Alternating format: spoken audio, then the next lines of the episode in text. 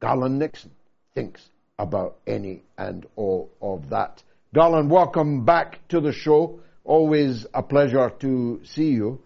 Uh, before we uh, turn to the war, uh, I can't not ask you about Joe Biden. I just played a couple of the highlights.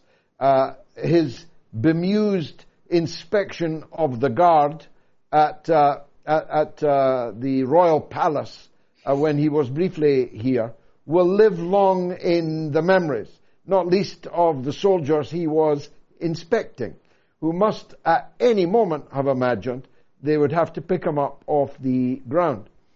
It was odd because he made King Charles look like he was also an octogenarian out for a stroll under the supervision of Nurse Ratchet. And a splendid pair uh, they made. And then there was the fool that asked him to pronounce long and difficult Asian American names. Is it reaching breaking point is what I'm asking?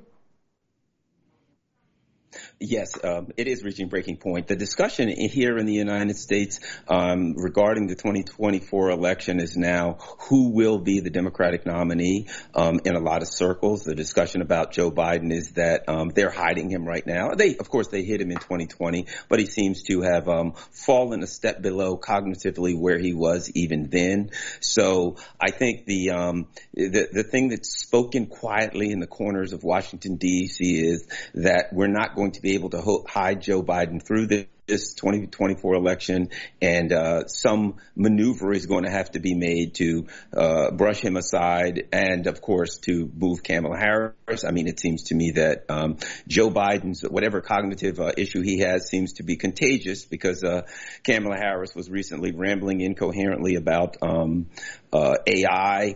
Uh, Matthew Miller, he's the State Department spokesman, repeatedly was saying that um, Ukraine has uh, suffered a strategic uh, You know, a strategic uh, disaster. I'm paraphrasing something to down, down that uh, line. And when they asked him, don't you mean Russia? And he said, yes, Ukraine. So it seems to me that the Biden administration is falling apart. It seems cognitively. But Joe Biden, um, it's getting obvious to people. Now the discussion is who are they going to slip in there? And, of course, the name that we hear most frequently is Gavin Newsom in California, although he's not terribly popular as a governor in, Ga- in California. And, of course, you've got uh, R F K uh, R F K Junior, who is uh, sneaking up in the passing lane. Yes, uh, maybe we should cut out the middleman and just go straight to A I. Make A I the president of the United States of America. Certainly Kamala uh, doesn't compete with A I. Um, Gavin Newsom is is uh, the the grand old Duke of Woke. He won't play in Peoria, will he? He scarcely plays in Malibu.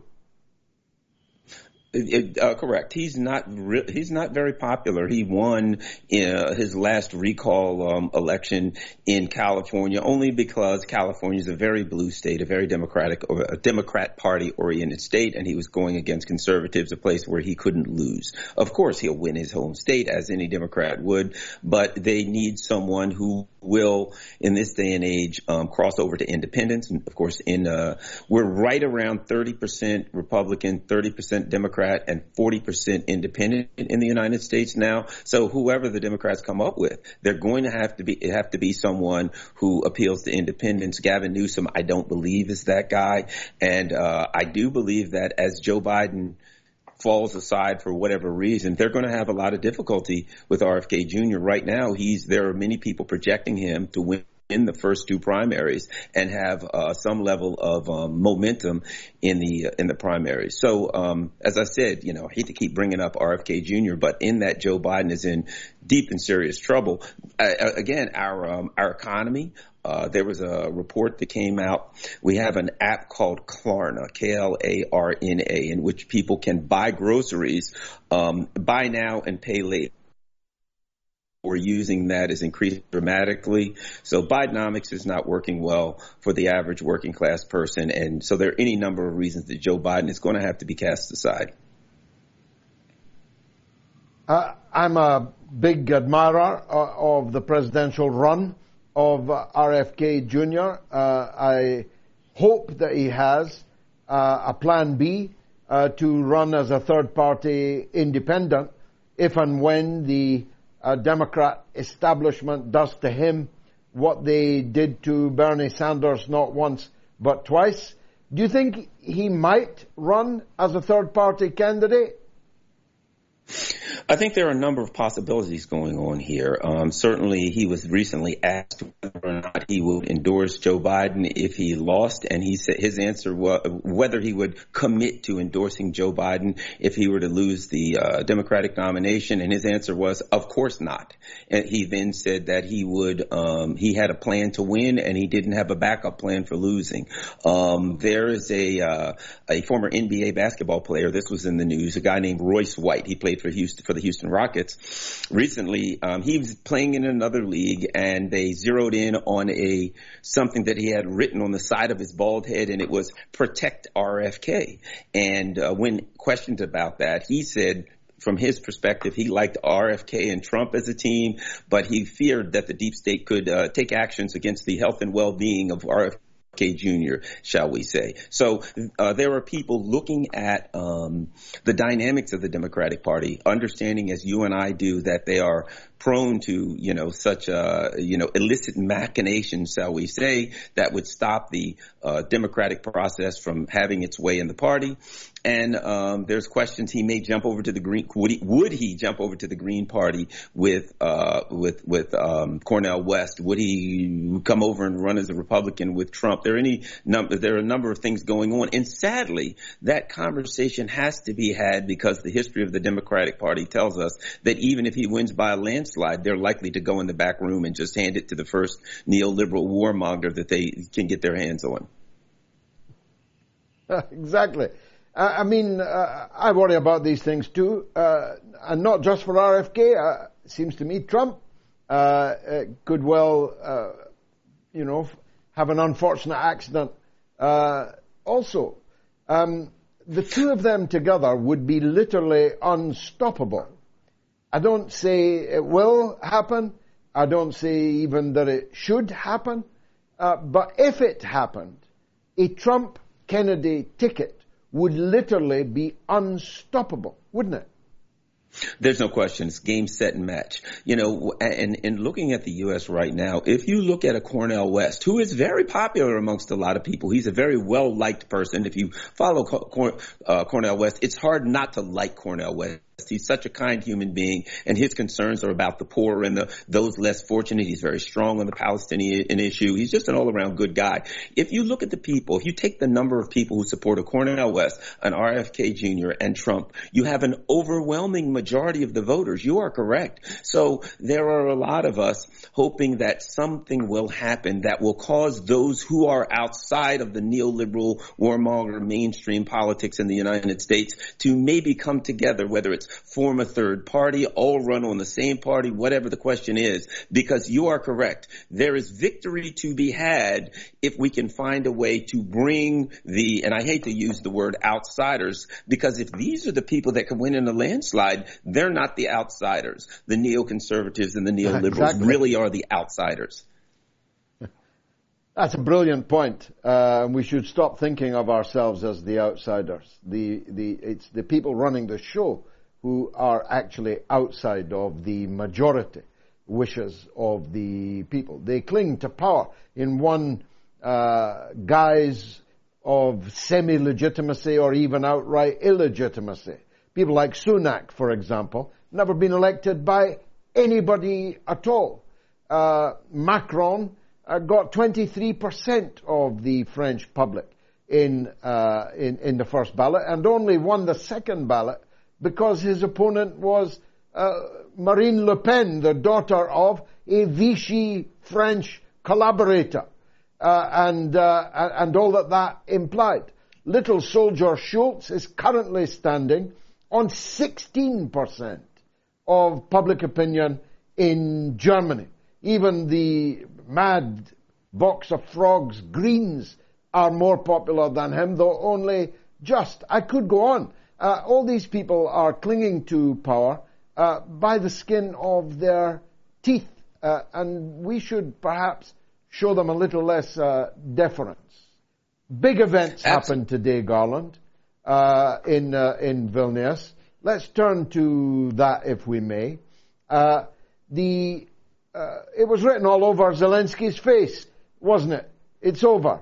He's been let down, like all these satraps before him, like the guy that used to run Afghanistan until a year and a bit ago, whose name none of us any longer remember.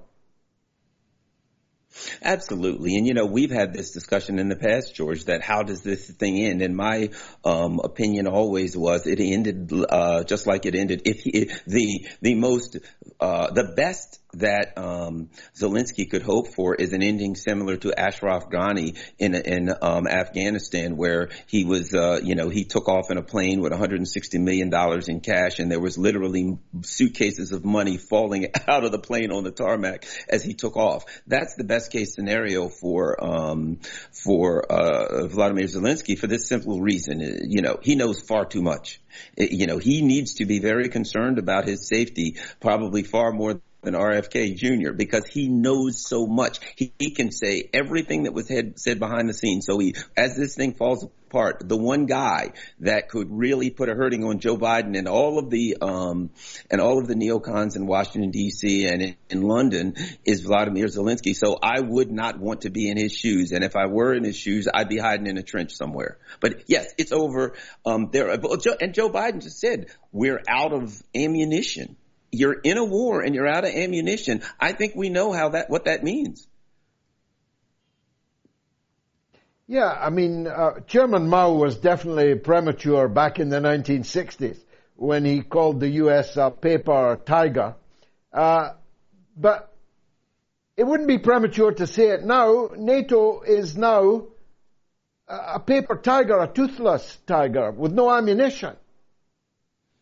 Well, Well, NATO is – what's happened here, and it's positive. Certainly all the deaths and destruction and the danger is not a positive thing. But the th- what is positive that has come of this is NATO has been exposed for what it really is. You know, we were told that NATO is some kind of a military alliance to protect Europe. They conspired uh, – a number of the uh, members of this alliance conspired to attack one of the other members, um, Germany. They also conspired to hide that attack. They also – and this is what I think is the most telling – they used um, a um, an exercise in which they were allegedly practicing defending themselves from Russia. They used that exercise literally to hide an attack on one of their members, which was Germany. So NATO is being exposed not just for the military neoliberal fraud it is. And any neoliberal nation or neoliberal group cannot be a military power, because to be a military power re-